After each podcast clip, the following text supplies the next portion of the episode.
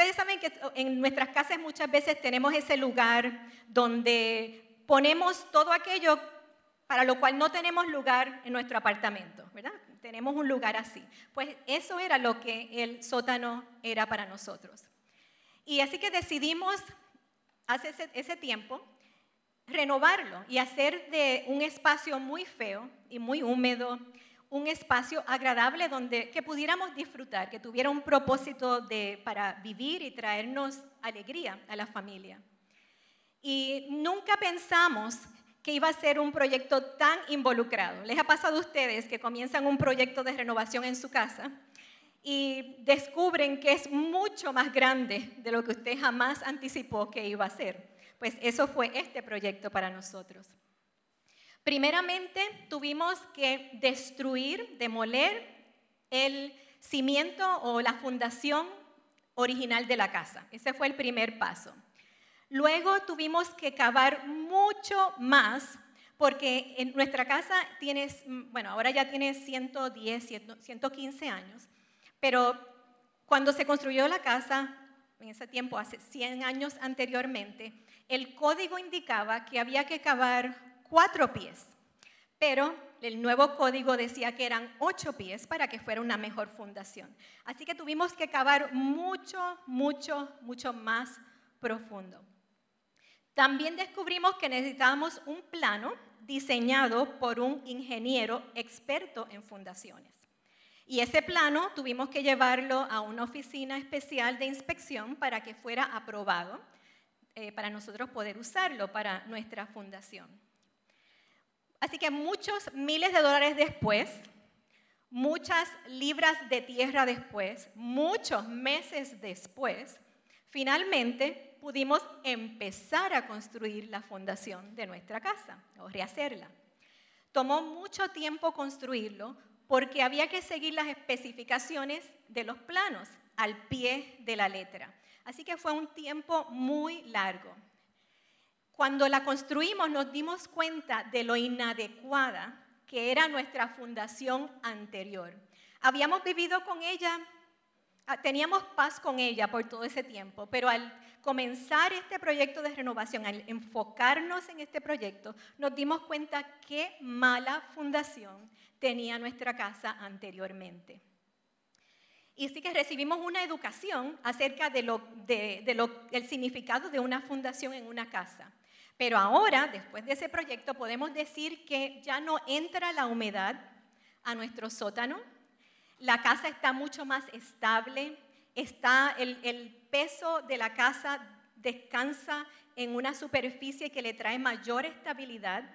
Aún, fíjense que aún los pisos de la casa se arreglaron porque antes de eso estaban inclinados. Muchos de ustedes les pasa eso que tienen, ponen, tiran a rodar una, una pelotita y la pelotita sigue su camino. Pues eso nos pasaba a nosotros. Al arreglar la fundación y hacer otros pequeños arreglos más, pudimos aún nivelar la casa. Y si usted se para delante de nuestra casa, jamás va a decir, wow, qué fundación más tremenda tiene esta casa, qué, qué portento de fundación tiene. No, porque no se ve. Pero ¿saben lo que sí? Sí, nosotros recibimos, nos beneficiamos del resultado de una fundación firme. Y de eso yo quiero hablarles, obviamente no, no de la fundación de una casa física, sino de algo mucho más profundo, la fundación de nuestra casa espiritual, de, nuestro, de nuestra vida. Y eso nos lleva a Mateo capítulo 7, de los versículos 24 al 29. Y la parábola es una parábola, de hecho está al final del sermón del monte, que de hecho el, Padre Nuestro es parte del sermón del monte tenemos las bienaventuranzas, son parte del Sermón del Monte. Y ahí hay muchísimas, eh, muchísimas enseñanzas de Jesús acerca de cómo llevar las relaciones, el, el carácter que Dios bendice y muchos otros temas eh, que están ahí en el Sermón del Monte. Entonces, esta parábola, esta parábola está al final de ese sermón y en eso nos vamos a enfocar en esta tarde. Comienza en el versículo 24, capítulo 7 de Mateo, y comienza con esta declaración. a cualquiera que me oye estas palabras. Así que nos detenemos ahí, porque eso nos recuerda que todo lo que el Señor ha dicho en el Sermón del Monte es, a lo que Él se está refiriendo. Cualquiera que oye todas esas palabras que yo les he compartido, y ahí sigue entonces la, la parábola. En el, eh, otra vez el 24, a cualquiera que me oye estas palabras y las pone en práctica, lo compararé a un hombre prudente que edificó su casa sobre la roca. Cayó la lluvia, vinieron los ríos y soplaron los vientos y azotaron aquella casa. Pero esta no se vino abajo porque estaba fundada sobre la roca. Por otro lado, a cualquiera que me oye estas palabras y no las pone en práctica, lo compararé a un hombre insensato que edificó su casa sobre la arena. Cayó la lluvia, vinieron los ríos y soplaron los vientos y azotaron aquella casa y ésta se vino abajo y su ruina fue estrepitosa. Cuando Jesús terminó de hablar, la gente se admiraba de su enseñanza, porque les enseñaba como quien tiene autoridad y no como sus escribas. Vemos tres semejanzas entre estos dos edificadores, estos dos hombres. son similares en tres maneras. Una es que ambos tenían sueños, ambos tenían un sueño. ambos tenían una meta. La meta era edificar una casa. Una casa donde pudieran vivir sus seres queridos, una casa que, que los protegiera del tiempo, del clima, una casa donde pudieran vivir como familia. Igual que nosotros, nosotros cuando entramos a, un trabajo nuevo, cuando entramos a, a tener una familia, a tener hijos, a un matrimonio, todos tenemos un sueño, ¿verdad que sí? Todos entramos con un deseo de tener éxito en esa empresa que estamos emprendiendo. Nadie, nadie, por ejemplo, se casa o tiene hijos pensando que va a fracasar. Todos tenemos un sueño cuando empezamos, al igual que estos dos edificadores. Ambos escucharon las enseñanzas del Señor. Ambos estuvieron expuestos a la verdad que Cristo les enseñó. Ambos estaban en el Sermón del Monte escuchando, que sabemos que esto es una parábola, ¿verdad? es una ilustración. Ambos aprendieron o escucharon acerca de, de enseñanzas que los ayudaron a saber cómo vivir, cómo desarrollar su carácter. Así que en esta parábola, si ustedes se fijan, no está comparando a un cristiano con uno que no sabe nada del Evangelio, porque ambos escucharon la misma palabra, las mismas enseñanzas. Es como el que eh, en una iglesia evangélica puede ir, escuchar mensajes, eh, ser parte de discipulado, eh, hasta servir en un ministerio, pero entonces no hace lo que le han enseñado que haga. Así que se refiere a personas que han sido expuestos a la palabra. Así que ambos tenían un sueño, ambos habían estado expuestos a la palabra y ambos se enfrentaron a tormentas, a pruebas y tribulaciones. Si se fijan, los versículos que hablan de eso son exactamente una repetición. Ambos estuvieron expuestos a lo mismo. Entonces, sin embargo, ahí es donde terminan las semejanzas entre estos dos constructores, porque se nos dice que uno era sabio y el otro insensato. La Biblia habla muchísimo acerca de lo que es una persona necia y de lo que es una persona sabia. Les voy a leer solamente tres versículos eh, que están en el Antiguo Testamento. Uno es Eclesiastés 2.14. Dice el sabio usa los ojos y la cabeza pero el necio anda a tientas. Proverbios 13, 16. El que es astuto procede con sabiduría. El que es necio deja ver su necedad. Y Proverbios 14, 1. La mujer sabia edifica su casa, pero la necia la derriba con sus manos. Así que en la Biblia hay muchas, muchas enseñanzas acerca que nos ayudan a diferenciar entre lo que es una vida vivida en sabiduría o vivida en necedad. Así que en, términos de la Biblia, lo que la Biblia nos dice es que una persona sabia es aquella que aplica la verdad bíblica a su vida. Es la persona que cuando se enfrenta a cualquier decisión, sea pequeña, sea grande, consulta lo que la palabra de Dios dice acerca de eso antes de obrar. Y entonces aplica la verdad de Dios a su situación. Eso es una persona sabia.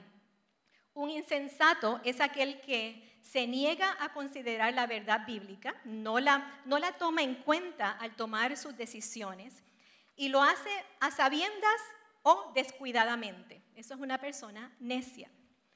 Entonces sabemos que la sabiduría es mucho más que conocimiento. De hecho, un necio puede estar lleno de conocimiento y permanecer siendo necio, porque no se trata necesariamente de conocimiento. Y la sabiduría es realmente lo, se reduce a aplicar el conocimiento que tenemos de la palabra al tomar las decisiones, al confrontarnos con las situaciones del día a día. Eso es lo que es sabiduría. Y no podemos ser desobedientes a la palabra y ser sabios y tomar decisiones sabias. No, las dos cosas no pueden convivir. Entonces, ¿qué hizo que Jesús llamara a un hombre, a un constructor sabio y al otro insensato? Todo se reduce al, a la fundación, al fundamento a la manera en que construyeron su casa, la fundación que escogieron, que escogieron construir para su casa. La fundación es donde todo comienza. ¿Verdad que nunca hemos visto a una persona empezar poniendo paredes y ventanas sin tener una fundación? ¿Verdad que no? Sería ridículo, eso no puede suceder. Entonces, eh, la sabiduría hace que nosotros construyamos como la Biblia dice que debemos construir. Nuestra hija y su esposo están en el proceso de construir una casa. Ellos le llaman su casa de fe. La visión que ellos tienen de esa casa es, es permanecer en ella, criar a sus hijos en ella, recibir a los futuros cónyuges de sus hijos, recibir nietos, bisnietos, llegar a la edad madura juntos en esa casa. Esa es la visión que ellos tienen de ella. Y como todo, todo el que está construyendo algo, ¿qué hacemos? Vamos continuamente a ver cuál es el progreso de la casa. Así que ellos continuamente iban, eh, a veces cada tres días, a ver cómo estaba la casa, tomar fotos para poder eh, tener un récord de cómo la casa fue progresando. ¿Y qué pasaba? Las primeras semanas, los primeros dos meses, iban y tomaban las fotos, pero como que nada estaba sucediendo en la casa. ¿Y, por qué era eso? Es porque los constructores se estaban tomando todo el cuidado, el tiempo, poniendo todo el esfuerzo para preparar la tierra, para balancear la tierra, para construir una fundación que fuera buena para sostener la casa. Por eso era que, que se tomó tanto, tanto tiempo. Eh, nos alegró mucho saber que ellos escribieron, cuando la casa estaban todavía las paredes, eh, no había sheetrock en las paredes, ellos escribieron versículos de la palabra en los cuales ellos querían fundamentar su familia, su vida en esa casa. Y en la fundación también pusieron una Biblia como una señal de que ese era el fundamento de su familia.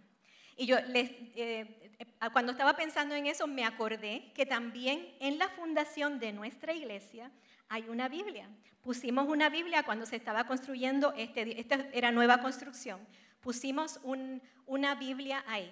Y, y lo fundamentamos en Efesios 2 que dice, y están edificados sobre el fundamento de los apóstoles y profetas, cuya principal piedra angular es Jesucristo mismo. En Cristo todo el edificio, bien coordinado, va creciendo para llegar a ser un templo santo en el Señor. En Cristo también ustedes son edificados en unión con Él para que allí habite Dios en el Espíritu. Ese es el fundamento de nuestra congregación. La palabra de Dios es el fundamento exclusivo de nuestra iglesia. Jesús dijo que el sabio construyó sobre la roca. Eso, a veces cuando mira, pensamos en eso, pensamos que lo que este hombre hizo fue que buscó por todos los lugares para ver dónde había una plataforma de piedra donde él pudiera construir su casa. Pero eh, eso no es en realidad lo que significa. Y si nosotros vamos a Lucas capítulo 6, versículos 47 y 48, donde también está la parábola de los dos edificadores, ahí no, eso nos aclara un poco más este concepto en Lucas 6, 47 dice, les voy a decir, ese es Jesús hablándole, como quién, les voy a decir quién es el que, perdón, les voy a decir como quién es el que viene a mí y oye mis palabras y las pone en práctica. Es como quien al construir una casa cava hondo y pone los cimientos sobre la roca. Jesús sabía que en Israel eh, una buena parte del terreno es tierra sobre roca. Eh, en inglés le llaman bedrock. Eh, no, creo que haya una traducción exacta al inglés, pero es, e, eso es lo que hay allá. está la, la roca, pero está cubierta con tierra.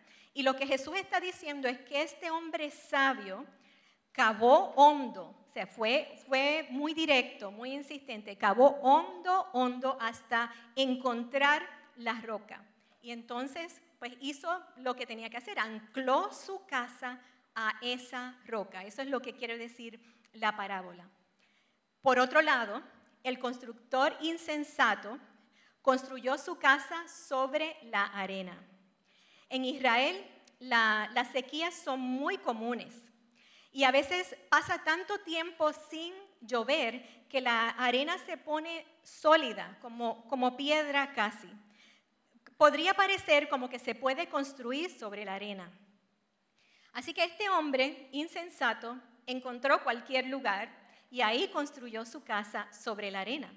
Pero también sabemos que en Israel hay, eh, hay temporadas de lluvia, como en todos sitios, y muchas veces hay eh, inundaciones repentinas que también suceden. ¿Y qué pasó con este hombre?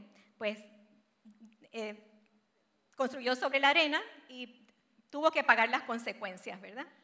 Hasta el día de hoy, así mismo es en Israel, eh, tierra que cubre piedra y hay inundaciones repentinas.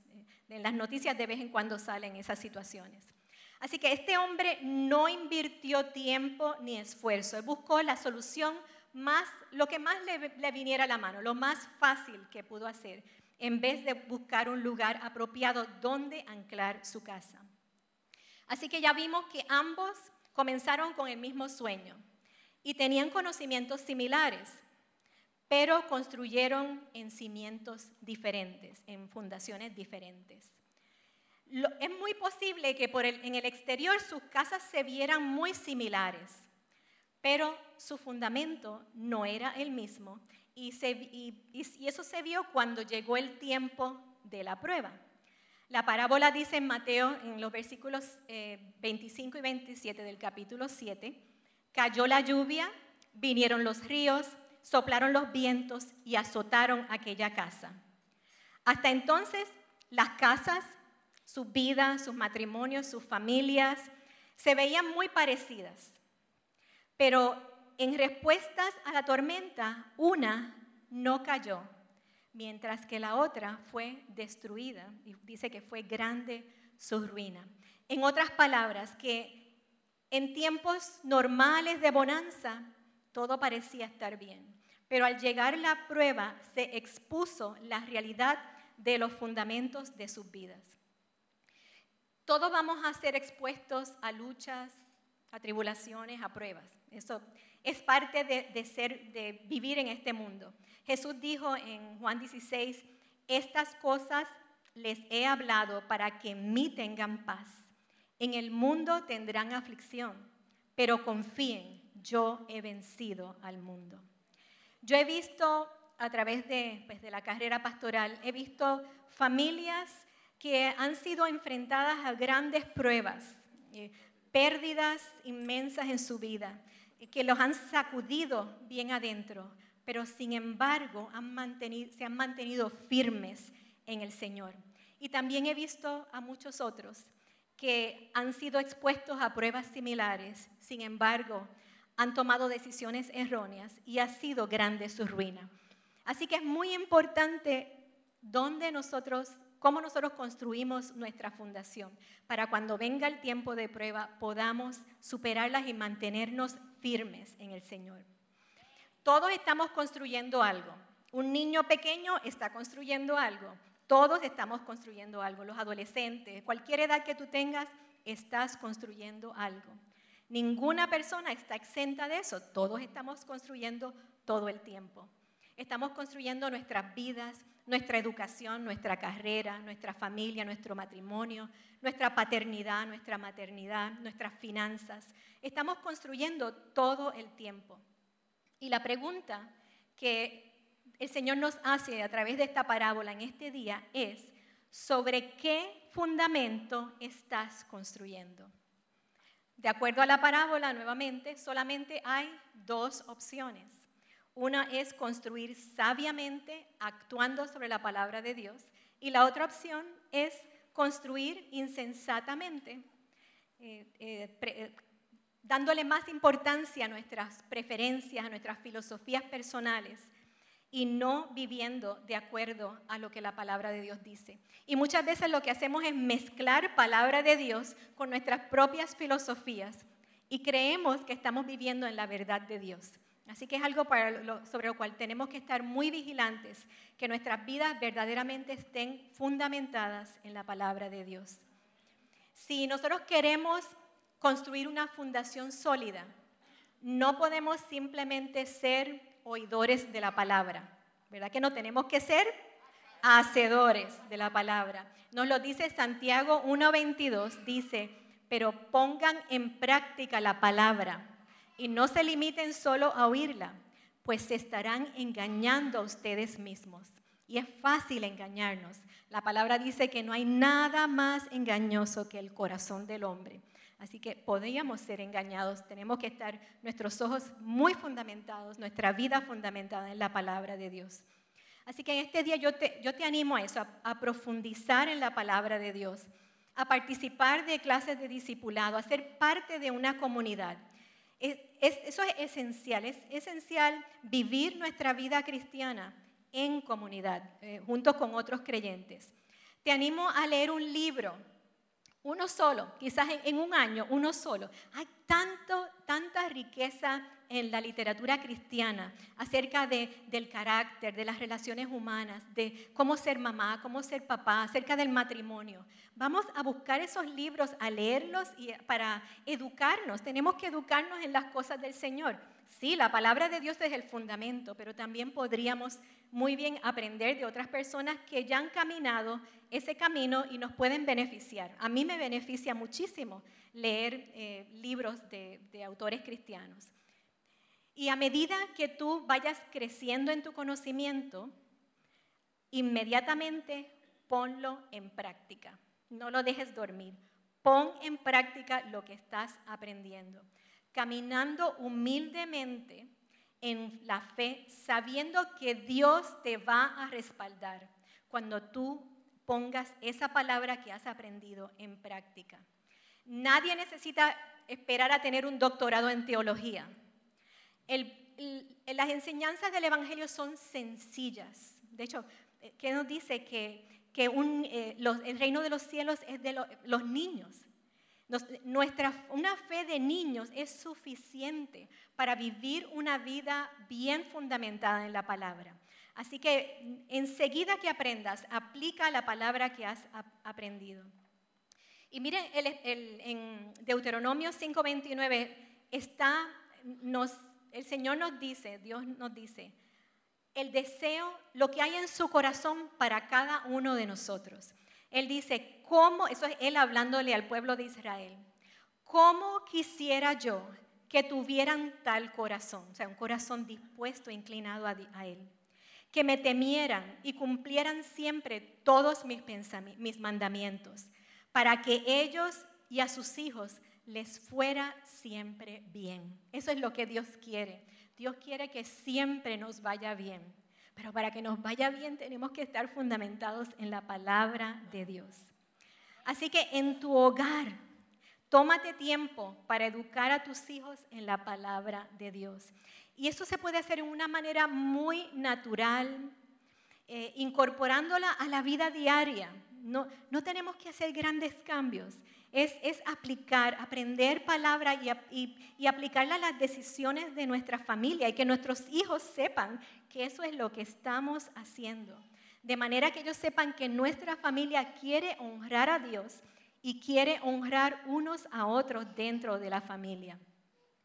Eh, hay tanto que, compartir en la palabra. Comparte acerca del perdón, de lo que es ser un pacificador, de, de, las consecuencias de las palabras, tanto para bien como para mal, para vida o como para muerte. Hay tantos, tantos, tantos principios en la palabra que, que tenemos que enseñárselos a nuestros hijos. Tienen que ser parte de nuestra vida diaria.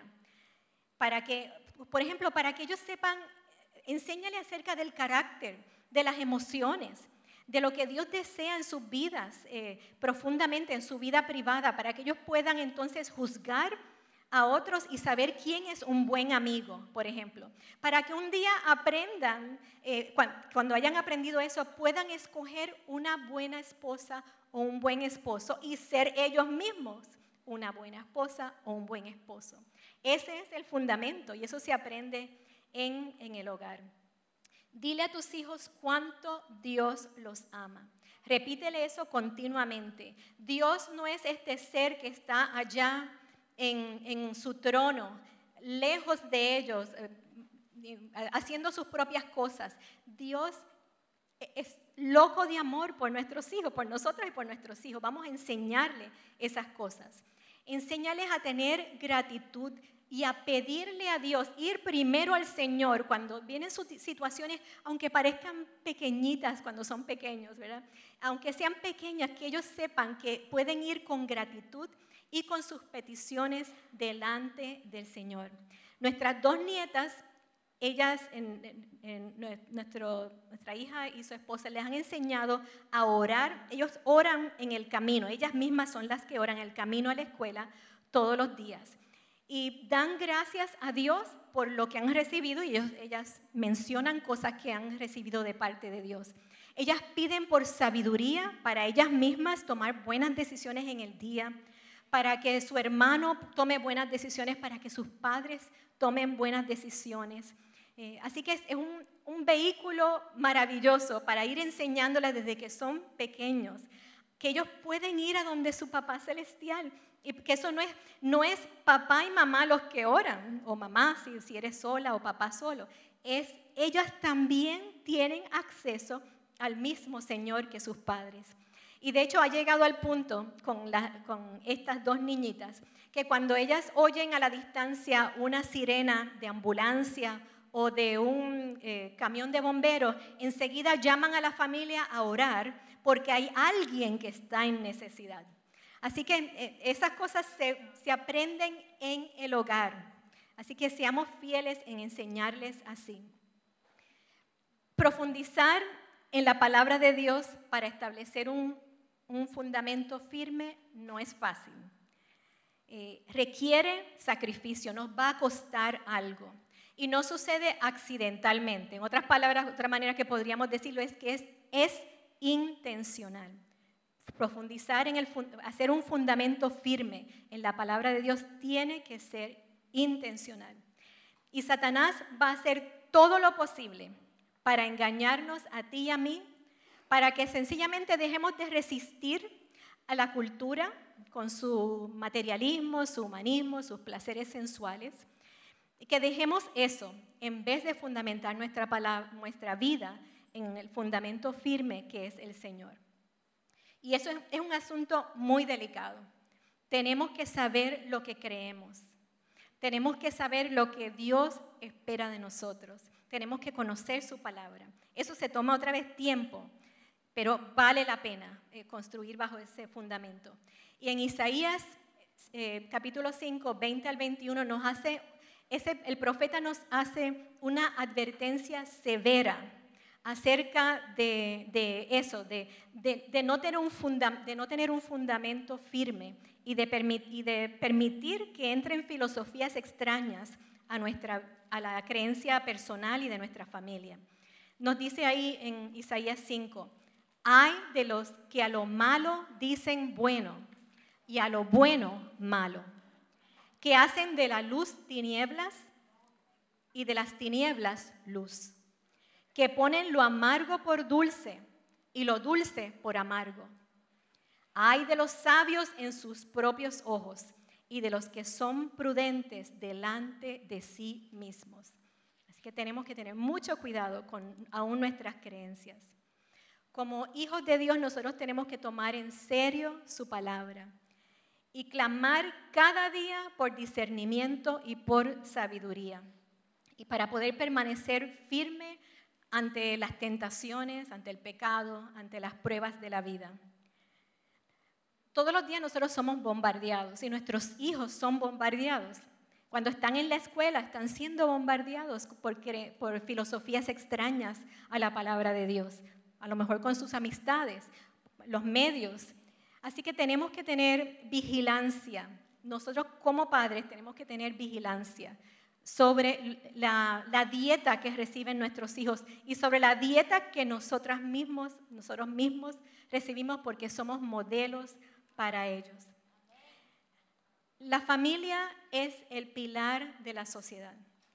Si la familia fracasa, eh, cae, se derrumba, la sociedad también cae y se derrumba. Lo estamos viendo todos los días. Nada más que mira las noticias y vemos y yo creo que toda eh, parte de esa violencia, del egoísmo manifestado en tantas maneras, podría evitarse, podríamos ser una nación diferente si en cada hogar nosotros nos tomáramos el tiempo de construir sobre un fundamento firme y educáramos a nuestros hijos de esa misma familia. Porque el hogar es donde tú ejerces la mayor influencia. No hay ningún, ningún otro círculo de tu vida donde tú ejerzas más influencias que en tu hogar, quieras o no. Así que no podemos permitir que las tentaciones, las distracciones de la vida nos roben del, rol tan importante que Dios nos ha dado como influencia y autoridad sobre nuestros hijos y sobre, sobre los más cercanos a nosotros. Así que tenemos que tomar en serio las palabras de Jesús. Muchos de nosotros vinimos al Señor con un fundamento con muchas grietas. En el mejor de los casos, a veces teníamos que haber destruido ese fundamento y haber construido uno nuevo. Es posible que muchos de nosotros no hayamos tenido modelos eh, que nos hayan apuntado al Señor. Por, un ejemplo de eso es en consejería prematrimonial. Muchas veces he escuchado lo mismo. Y es parejas que dicen, en mi familia Todas, las personas, mis tíos, mis padres, están divorciados. Yo nunca he visto un matrimonio sano sobre el cual yo puedo fundamentar el mío. No he tenido modelos sabios para mi matrimonio. Así que, esa, es, esa es nuestra realidad. Pero tenemos la palabra de Dios, tenemos comunidad, tenemos discipulado. Hay muchas maneras en que nosotros podemos educarnos, aún aquello que no hemos recibido en nuestros hogares, podemos eh, eh, recibirlo, porque, porque Dios es un Dios generoso y Él ha provisto para ti, para que tú puedas recibir lo que tú necesitas recibir en tu vida. Antes de que terminemos en, en, oración y leyendo juntos una declaración de fe e intención acerca de edificar sobre edificar nuestras familias sobre la roca, quiero compartirte el testimonio de una familia que fue transformada eh, dramáticamente. Y lo quiero hacer para que sea de ánimo a tu vida. No importa dónde tú estés en tu caminar, tú puedes trabajar en tu fundamento y puedes con el Señor, caminando mano a mano con Él, puedes desarrollar un fundamento firme. Eh, hace, hace unos días partió un hermano de nuestra congregación, Richard, eh, su familia está aquí con nosotros. Y Es, a mí me, impactó la manera que aún en su cama de hospital, antes, eh, sabiendo ya que, que posiblemente iba a partir a la eternidad, Richard estableció fundamento firme.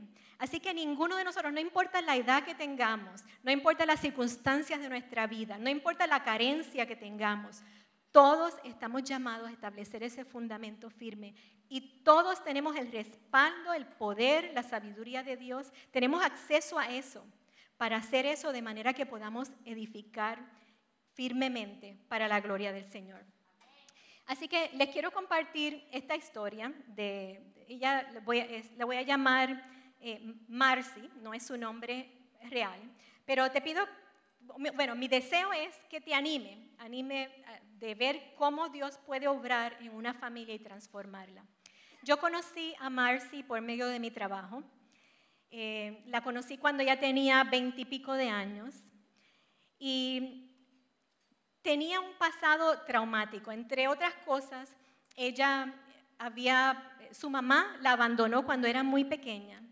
Ella fue testigo de la tortura y asesinato de su papá en su país por las guerrillas. Había sido víctima de abuso sexual. La familia que la acogió luego de quedar huérfana eh, también abusó de ella físicamente.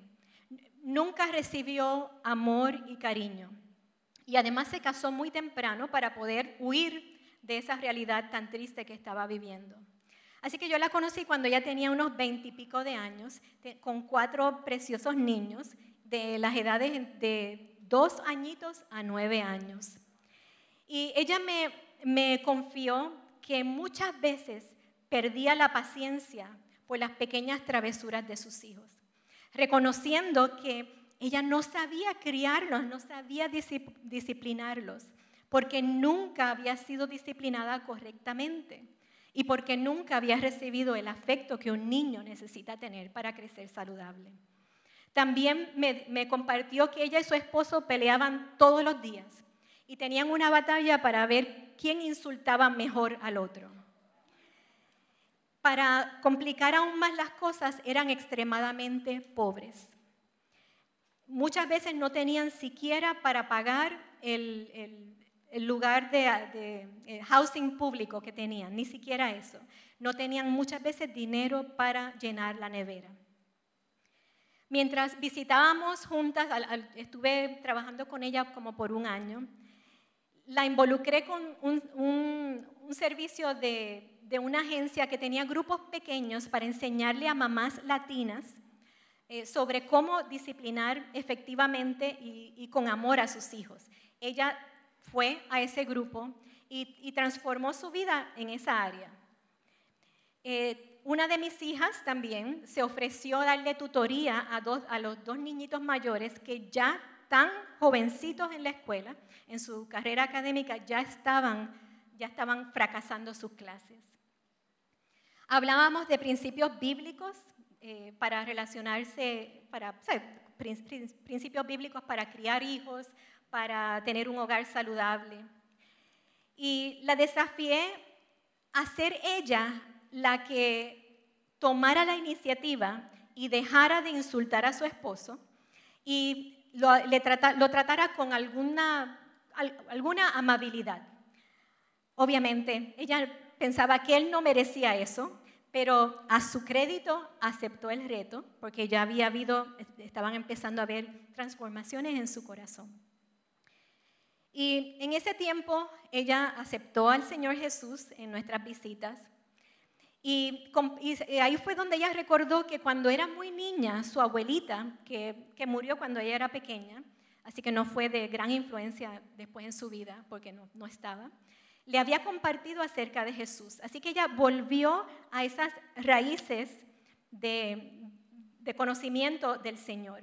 Y en ese mismo tiempo, como es Dios que Él pone cada cosa a su tiempo, una vecina que no la conocía ella, no se conocían, la invitó a su iglesia y le ofreció a transportarla a su iglesia, a ella y a los niños. Le comentó a su esposo y su esposo se opuso rotundamente a que ella fuera a la iglesia, porque eso le iba a quitar tiempo de sus responsabilidades domésticas.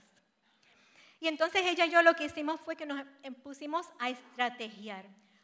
¿Qué puedes hacer tú para que tu esposo se suavice y tú puedas ir a la iglesia, aunque sea dos veces al mes, algo así? Así que elaboramos esa estrategia y ella sí pudo ir a la iglesia.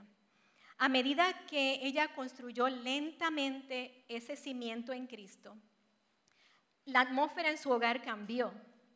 Había más tranquilidad, más paz. El esposo comenzó a ser menos eh, agresivo, menos irascible con ella y con los niños. Y varios meses después se aventuró a ir a la iglesia con ella. Así que él también aceptó al Señor. Así que fue una, transformación radical en el ambiente. Cuando, entraba, cuando yo entraba ahí, cuando ya estos cambios estaban dándose, se respiraba un aire diferente, como la canción que cantábamos, ¿verdad? Que, que la atmósfera está cambiando ya. La atmósfera de ese hogar comenzó a cambiar. Y no fue solamente eso lo que Dios hizo en esta familia. No solamente eh, hubo reconciliación en las relaciones, se estableció una paz, respeto, respeto de unos a otros en el hogar, servicio de unos a otros en el hogar, sino también las finanzas fueron bendecidas. El, negocio que él tenía comenzó a despegar después de mucho tiempo de fracaso, comenzó a despegar, al punto que a los dos años después de, de su conversión, pudieron comprar una casa. Así que qué gran transformación en la vida de una familia. Así que lo que, lo que el mensaje para nosotros en esta, en esta tarde es, si Dios lo pudo hacer con Marcy y su familia, ¿cómo no lo va a hacer con cada uno de nosotros? No importa la situación en la que nos encontremos, no importa la edad que tengamos, no importa que estemos criando a nuestros hijos solos, no, importa nada, que no, que no tenga, que las finanzas nos falten, que tengamos carencia. No, nada de eso va a impedir que tú y Dios formen un equipo de transformación donde tu fundamento se afirme y tú puedas empezar a construir cosas nuevas, ideas nuevas, aventuras nuevas, eh, principios nuevos en el Evangelio que van a beneficiarte a ti y a futuras generaciones. A eso estamos llamados todos y Dios lo puede hacer. Yo podría tenerlos aquí todo el día contándoles historias de transformación así. Yo sé que muchos de ustedes también podrían testificar de esas historias. Así que vamos a orar y después vamos a hacer una declaración juntos. Eh, me imagino que todos tienen un papelito que recibieron a la entrada, pero primero vamos a orar. Señor, gracias por tu palabra. Tu palabra jamás vuelve a ti vacía. Señor, nosotros declaramos en este día que tu bondad, tu misericordia, tu gracia, tu sabiduría es suficiente para transformar nuestras vidas y hacerlas aún mejores para gloria tuya. Señor, en este día nosotros pedimos que tú transformes nuestros cimientos, que nos ayudes a construir en cimiento firme para bendición de mi familia, de nuestras familias y de futuras generaciones. Señor, no importa lo que quede atrás, lo que hayamos pasado, aún nuestros pecados e iniquidades del pasado. Tú, Señor, puedes transformar nuestra mente, nuestro corazón, nuestra realidad para vivir y dar pasos firmes caminando en tu palabra cada día. Danos sabiduría, danos sabiduría, discernimiento para construir fielmente, de manera que cuando vengan las tormentas de la vida, las pruebas, las tentaciones, nos mantengamos firmes en ti. Señor, ayúdanos a ser modelo para nuestros hijos, para otros que nos ven, para que ellos también deseen tener y recibir lo que tú nos has dado a nosotros. Señor, no tenemos sombra de duda de que tú lo puedes hacer. de que tú eres suficiente para llenar todos los anhelos de nuestro corazón que están fundamentados en ti. Señor, renuévanos, vivifícanos en ti, Señor. Gracias, gracias por tu palabra. Señor, diariamente nos comprometemos a sumergirnos en ella, a nadar en ella, a ser no solamente oidores, sino hacedores de ella, Señor. Gracias, Padre. Gracias, Jesús. Gracias, Espíritu Santo. Amén. Así que quiero pedirles, pónganse de pie y vamos, eh, vamos a proyectar la declaración. Pero si algo le pasa a la proyección, sigan leyendo en la hojita. Es esta hojita que recibieron al principio. Porque tenemos que responder.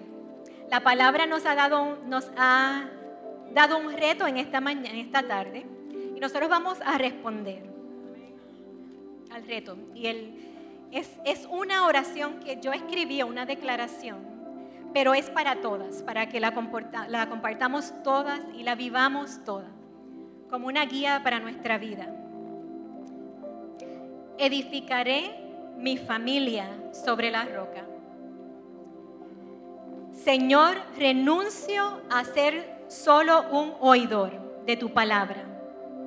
Escojo ser hacedor de ella, poniéndola en práctica en todas las áreas de mi vida. Señor, sé que has diseñado a la familia para recibir bendición y ser bendición. Someto mi imperfecta familia a tu misericordia y cuidado. Confieso que hay muchas grietas en los cimientos de mi vida, mi matrimonio y mi familia. Reconozco que sería necio edificar sobre la base de mis propias opiniones y deseos. Necesito tu sabiduría. Determino honrarte con mi obediencia Dame ojos para ver y oídos para oír. Velaré sobre mi familia. Seré protector de ella. Me pondré toda la armadura de Dios para hacer frente a las maquinaciones de Satanás. Úngeme con discernimiento, valor y autoridad. Ayúdame a modelar con convicción mi amor a ti y los valores de tu reino.